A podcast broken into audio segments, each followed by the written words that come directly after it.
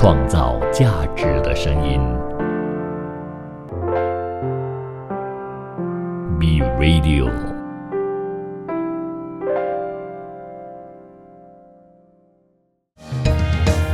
儿童文学拼读会，我们用快乐来相会。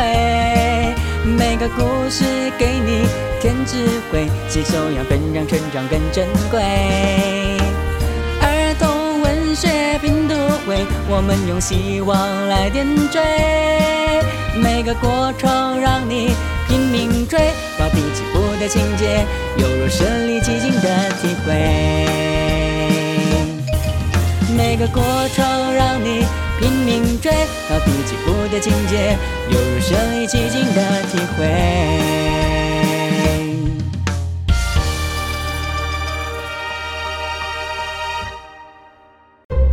一段文字，一寸养分，一种体悟，一份感动。儿童文学品读会，儿童文学品读会，您日常的生活点缀。您好，我是 Vincent 武维。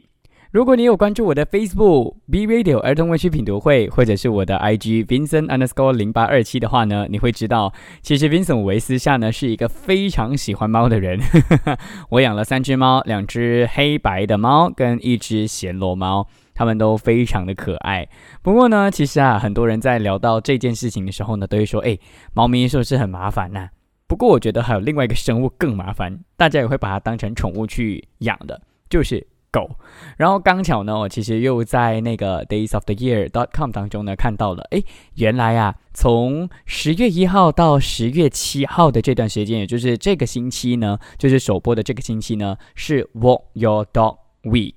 所以呢，就跟大家呢来去一起探讨一下，到底在绘本当中有什么样的一些多元的、不同形象的一些狗儿的形象啦。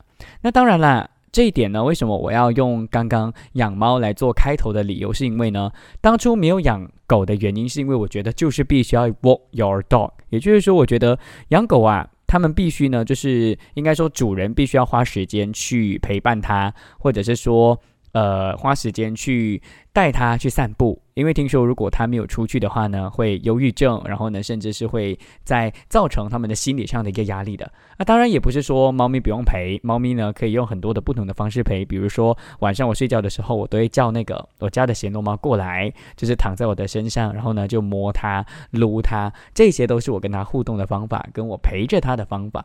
所以其实养狗跟养猫啊有蛮大一个不一样的。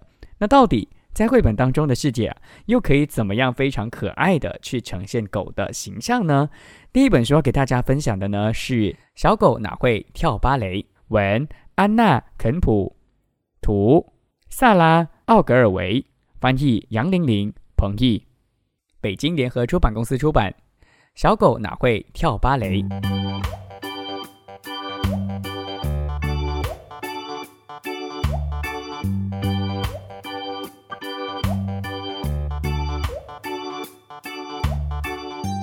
我的狗跟别的狗不一样，它不像别的狗那样对着路灯撒尿、抓跳蚤、喝马桶里的水。要是我抛出一根树枝，它看着我的样子，好像我疯了。不过我的狗喜欢音乐、月光，还喜欢用脚尖走路。你明白了吧？我的狗不认为它是一只狗，它认为它是一个芭蕾舞演员。我准备上芭蕾舞课的时候，他渴望地看着我的芭蕾舞短裙和舞鞋。我知道他梦想有一天也能登上舞台。爸爸，比夫可以去吗？他喜欢芭蕾。没门儿，小狗不会跳芭蕾。一个星期六在去上课的路上，我有一种奇怪的感觉，好像有谁在监视我，好像有谁在跟踪我。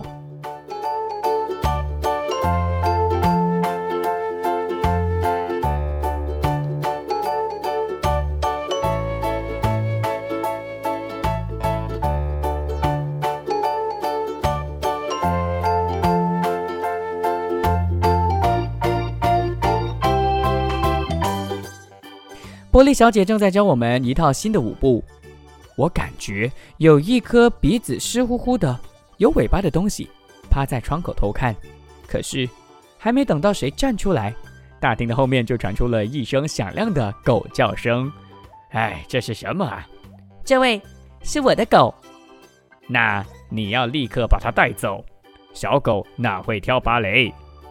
我可怜的狗不再摇尾巴，耳朵也拉起来了。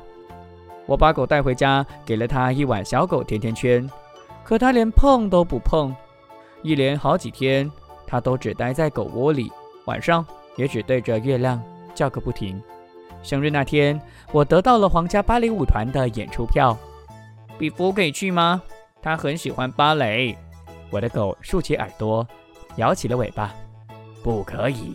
虽然我已经跟你说了一千次了，但是我可以告诉你一次：狗，小狗不会跳芭蕾。爸爸说：“我在等巴士的时候，想到了我可怜的小狗，然后那种奇怪的感觉又来了。我正被谁监视着？我不是一个人呢。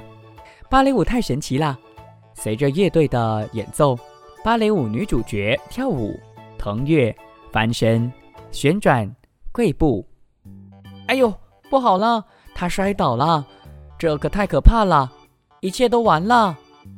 不过，某人可不认为都完了。是的，某人认为这才是刚开始。那个家伙长着大大的黑眼睛，尖尖的耳朵。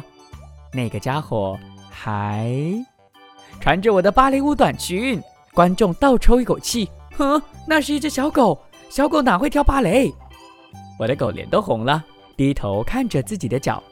可当乐队开始演奏的时候，我的狗跳起了舞，从来没有狗这样跳过。屈膝小跳，阿拉贝斯克舞姿，它跳得像女主角一样轻盈，像仙女一样漂亮，太精彩了！那是我的狗，我叫道。音乐停止了，我的狗满怀希望地行了一个屈膝礼。在聚光灯下紧张地眨着眼睛，剧院里安静的连一根针掉下来都能听见。然后前排的一位女士站起来，那是一只狗，她大声的叫。比夫的耳朵又开始拉下来了，那是一只会跳芭蕾的狗，他继续叫着，跳得太好了。突然之间，全体观众都欢呼起来了，我的狗开心的脸都在放光了。我简直不敢相信呢！爸爸摇摇头说：“比夫变成了一个芭蕾舞演员呢。小狗可以跳舞，太棒了，比夫！小狗哪会跳芭蕾？”这部作品呢，在豆瓣读书当中呢，得到了八点九的超级高分。没有想到吧？今天的主题竟然会和孩子怎么样？做自己这件事情有关，成长啊，其实就是一个探索自己的过程。而这只狗的奇葩的行为呢，就是非常接近孩子的心。因为呀，你永远都不会跟别人一模一样，你永远都是最特别的那个。而且这只狗呢，其实它的形象还是蛮可爱的。它这只圆滚滚的身材，感觉就是真的不适合跳芭蕾舞。但是当它穿上了那个芭蕾舞裙、芭蕾舞裙之后呢，它就变得特别特别的可爱。当然，在这里呢，也要提醒家长啦，就是不要剥削孩子做自己的这件事情。只要他不是做坏事的话。我觉得一切都值得鼓励。当然，这部作品呢非常值得我们看，会得到八点九分的理由是因为呢，在过程中有很多用图片在说话的情节。比如说呢，当女主角啊，她呢去不同的场合的时候，她总会觉得，哎，有一双眼睛在盯着自己。文字其实并没有说，但孩子是可以能够从图片当中去找到，到底呢，他的狗在后面怎么跟踪他。就是比如说呢，他拿这个报纸遮住自己，然后露出脚跟的耳朵，然后呢裁出了一个小小的洞，让眼睛可以看得到路，等等等等。我觉得这一点是非常棒的。还有一个我特别一定要讲的就是呢，其实作者呢在作品当中啊，不知不觉的融入了多元社会的这个价值观，不会让你有那种政治过度正确的感觉。什么是政治过度正确呢？就是特别的想要强调多元这件事。或者是特别想要强调哦，就是一定要以黑人啊，或者是以多元性别啊为主角，然后呢，让你觉得太过头了等等的。但是这部作品当中呢，它有很多的多元的一些社会的价值观在里面，而且不刻意说的就是呢，当这个小女孩她去到了芭蕾舞的那个教室的时候啊，当然小狗就在外面偷看嘛。然后班上呢，你会看到不同的肤色的人，他们的身材都不一样。反正这部作品呢，是一部非常出色的作品。而且在结局当中啊，你是会觉得什么呢？你是突然又意识到，诶，它真的是一只狗诶，它完全附和了这部作品的那个大主题。小狗哪会跳芭蕾？但是它用自己的行动去来告诉你，它绝对是一只可以能够跳芭蕾舞的狗。所以第一部作品啊，我个人觉得是非常出色的作品。小狗哪会跳芭蕾舞？创造价值的声音，B Radio。儿童文学品读会，您日常的生活点缀。你好，我是 Vincent 武维。如果你是一个绘本工作者，你一定会听过这只兔子，它叫做米菲兔。嘿嘿，今天的主题明明是跟狗有关，干嘛要提到米菲兔呢？其实是因为啊，米菲兔的系列绘本当中呢，有一只狗。的角色，他出现了，他突然间呢，不再是以米菲作为主角的。那当然，在这边先要跟大家说，米菲这个角色跟米菲系列作品，它到底多么的红。米菲兔呢，其实是在一九五五年在荷兰诞生的。然后呢，是作者迪克呢，向一岁的儿子讲述他们之间在沙丘看到一个小白兔的这个故事，当然是构思出来跟虚构的一个角色。不过呢，因为这个绘本一出版了之后呢，就掀起了很大的浪潮。然后值得一提的就是啊，米菲兔的所有绘本呢都是十六页的故事，而每一页的故事呢都非常的精简，非常的简单，文字没有很多，颜色也非常非常的平易近人，跟非常的可爱。那到底这部作品米菲兔的系列作品，诶，米菲没有出现，但有一只狗出现，又是谁呢？一起听这部作品吧。史纳菲的小狗，作者迪克·布鲁纳，人民邮电出版社出版。史纳菲的小狗。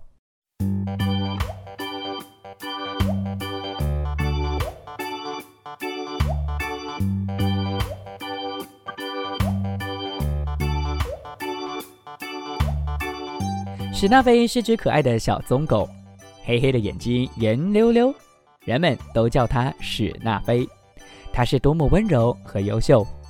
一天早上，史纳菲看见窗户外面有一个小个子的太太哭红了眼睛。史纳菲觉得很难过，跑出去问自己能做什么。我的女儿丢了，太太说。可她刚刚还在这儿呢，好可怜哦。史纳菲说：“我有一个好办法，也许我的动物朋友曾见过她。”他先跑去问蜗牛：“蜗牛，你知不知道呢？”蜗牛说：“对不起，我什么也没看到。”他又跑去问麻雀：“请告诉我。”没等史纳菲话说完，“没有，我们站在树枝上，什么也没看见。”史纳菲又去问兔子：“有没有看见一个小女孩？”“没有，我不知道她在哪儿。我一直待在窝里没出来。”等等，这是什么味道？史纳菲用黑鼻子闻了几下。好像是小女孩的味道，哦，对，就是她，一点也没错。就在不远处，一个小女孩在地上坐着。史纳菲，很高兴见到你。哦，你不知道我有多难过。好啦，都过去了。史纳菲说：“快爬到我的背上吧，我带你一起回家吧。你妈妈见了该有多高兴啊！”小女孩的妈妈真的很高兴，看他们越来越近。史纳菲小个子太太不停地喊：“你真是我的小甜心。”跑了那么多的路，史纳菲累极了，她紧紧地靠着小女孩，轻轻地闭上眼睛，睡着了。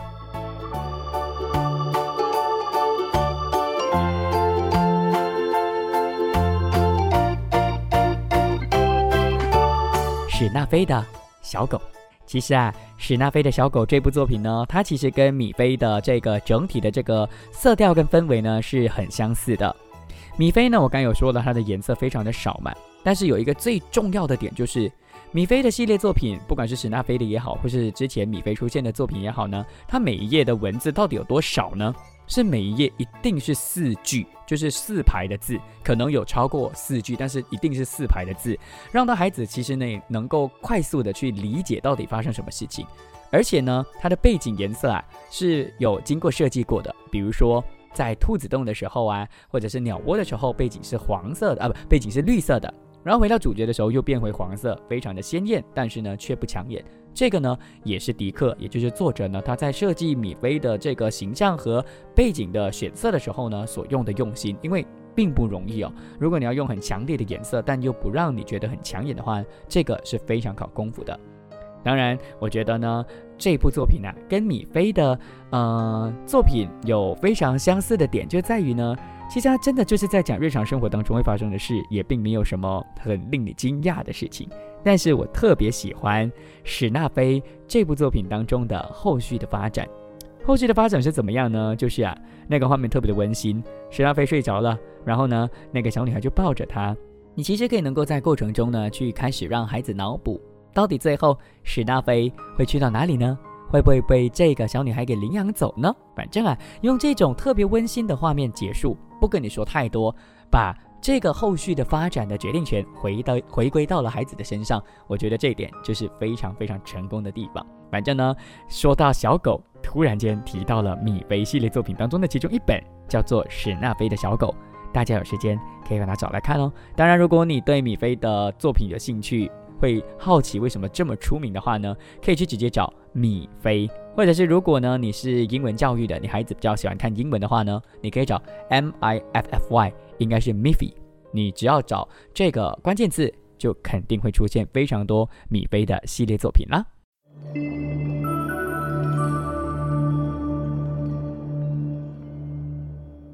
创造价值的声音，Be Radio。儿童文学品读会，您日常的生活点缀。您好，我是 Vincent 武维。前两段呢，都跟大家说，哎，还蛮幸福的狗嘛。那接下来这部作品呢，它没有主人，因为作品的名字叫做《流浪狗》。到底《流浪狗》这部作品会说些什么呢？先一起听书，听完书了之后呢，我再给大家一一的分享跟分析这部作品为什么我会把它带到今天的节目当中。因为其实用狗这个角色作为主角啊。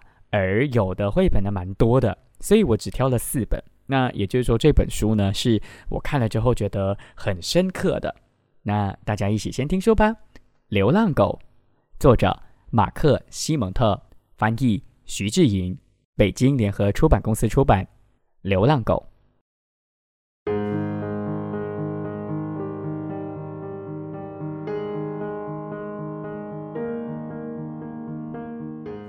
这是一个适合野餐的日子，啊，那是什么啊？爸爸问。啊，一只脏兮兮的小狗。妈妈说，它看起来很饿呢。女孩说，我觉得它想要玩。男孩说，孩子们跟他一起玩，还教他怎么做好。他们帮他取名叫威力，一直跟他玩到该回家的时间。我们把威力带回家吧。孩子们说，不行。它一定是有主人的，爸爸妈妈解释道：“他们会想它的。”回家的路上，女孩说：“也许威力没有主人。”星期一、星期二、星期三、星期四、星期五，整整一星期，全家人都把威力放在他们的心上。星期六，当他出现的时候，大家大叫着。威力，但是威力没有停下来，他快速的跑走了。他没有带项圈，也没有绳子。抓狗的人说：“这只狗是野狗，它没有主人的。”男孩抽出了他的皮带，这是他的项圈。女孩拿下了他的发带，这是他的绳子。他说：“他叫威力，他是我们的狗。”他们带威力回家，然后把他介绍给邻居。在那里，他遇见了许多有趣的狗。威利有自己的家了。流浪狗这部作品用读的，其实真的非常的简单。不过，为什么我会把它带到节目当中跟大家分享呢？是因为这部作品真的是以图为本的一部作品。一开始呢，这部作品呢，它花了蛮多的页面呢。是完全没有文字的，再去让你呢无限的放大到底这只狗是多么的可怜的。一开始是完全没有文字的，其实就做到了绘本该有的特色，什么也没有说，让你感受到到底这只狗多可怜。第一个画面呢，当然就是封面。封面呢，你会看到呢，其实一早就已经出现了。诶，小女孩跟小男孩，他们呢看着别人遛狗的那个日子，然后有不同的狗跟不同的主人在公园当中。而正式到了第一页呢，你就会看到，诶，一家人准备要去到公园当中，就要准备上车。而第二章的时候，就突然间转到了一个画面，有一只狗的尾巴和后半身钻进了。那个垃圾堆里面，然后呢就翻找垃圾。当然，那个狗呢是非常肮脏的。然后第三个画面就突然间去到了一个大桥，从上往下拍的大桥。然后呢，你就会看到刚刚的在第一个画面出现的红色的车子呢，要往森林的方向去。所以一开始根本就没有什么文字，不过呢，却可以能够让你。截然的对比，诶，他们一家人很幸福，但是那只狗呢，却没有人爱它，就会特别特别的深刻，让你呢，也因为没有文字的引导，而让到你感受到这只狗到底多可怜。我觉得这点很重要哦，因为文字虽然是一个引导的作用，但是其实它也不知不觉的框住了孩子的思想以及想象的，所以呢，有时候没有文字反而胜过文字。当然，你在过程中可以能够感受到家人出去的快乐，而且呢，也从爸爸妈妈的这个语言当中去以为他们根本就是反对。只不过呢，剧情发展的时候就有说星期一到星期六嘛，对不对？文字只是说他们挂念着小狗，但是呢，他们挂念着威力。但是啊，其实画面当中呢是说，到底他们因为挂念而发生了什么事？比如说他们弄倒水啊，然后煮饭没办法煮好啊，或者是啊根本没有办法好好的打棒球啊，等等等等的，这些都是在用图片去说话的。所以这就是为什么这部作品我个人非常的推荐。当然啦，你也可以能够从这部作品当中去感受到，诶，其实啊，在我们的这个人生中，或者是在我们身边啊，其实最单纯的是谁呢？是小朋友，因为爸爸妈妈先反对，就觉得它应该是有主人的，可能爸爸有很多的顾虑嘛。但是呢，就显得大人特别不容易心软，也显得孩子特别的温柔，特别的单纯。他们就跟这只狗玩在一块，然后很开心，还甚至呢将它取名为威力。然后到最后一个星期之后，有机会把它带回家里了。所以这部作品呢，真的非常非常的棒。而且到了最后一页的时候，更加的温馨。最后一页就有说，威利他有了家嘛。然后呢，你其实就可以能够再重新的对比回第一页。哎，你会开始看到在封面出现的所有的主人。到最后，咦，威利他有了主人之后啊，它可以能够跟其他的狗。一起玩在一块的那种特别特别强烈的温馨感。这部作品的名字呢，非常的普通，就叫做《流浪狗》。如果找不到，或许要找作者的名字——马克·西蒙特。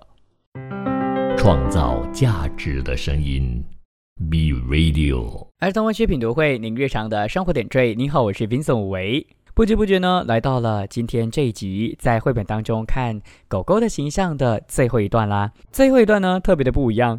因为啊，主角压根就不是狗，但是它跟狗有关，所以呢，我还是把它带来今天的节目跟大家分享。希望你不是在吃饭的时候听我的节目。这部作品的名字叫做《小狗便便》。嗯，小狗便便为什么可以能够变成故事呢？一起听书吧。小狗便便，文全正生，图正生王，翻译孙琦，二十一世纪出版社出版。小狗便便。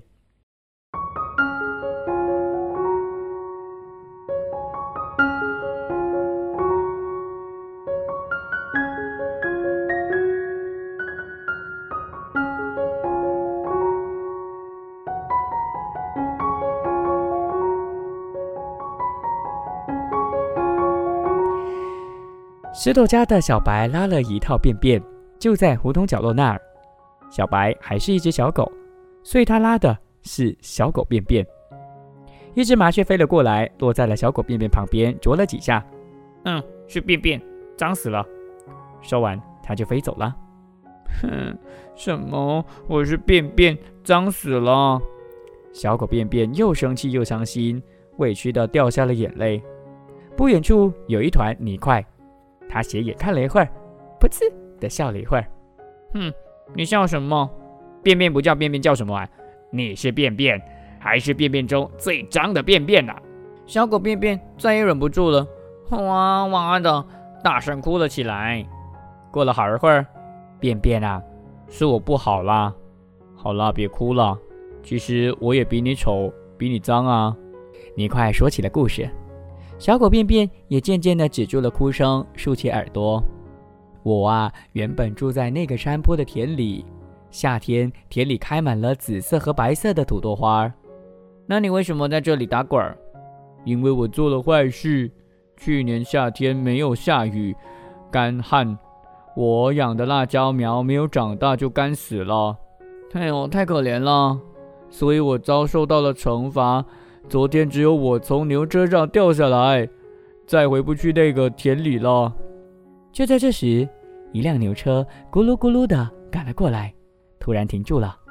哎，这不是我们家的泥块吗？大概是昨天路过的时候掉下来的，我得把它放回田里呢。赶牛车的叔叔小心的把泥块绑回车上。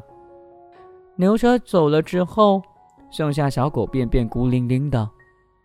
我是脏脏的便便，怎么办呢？我一点用也没有。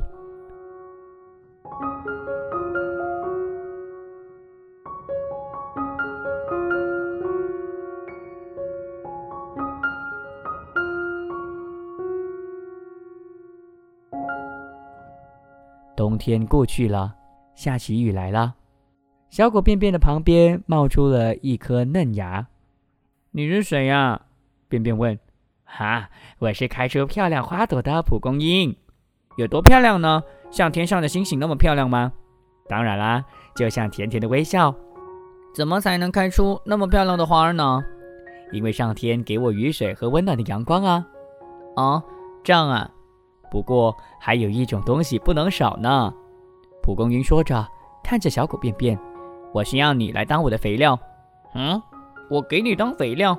你的身体完全化掉，融入我的身体，这样我才能开出像星星一样美丽的花啊！”“哦，是吗？真的吗？”小狗便便不知道有多高兴呢，紧紧地抱住了蒲公英嫩芽。春雨滴滴答答地下了三天。小狗便便全身泡在雨水当中，渐渐融化了。融化的便便渗进了土壤，聚集到了蒲公英的根部，顺着根茎往上，长出了一个花骨朵。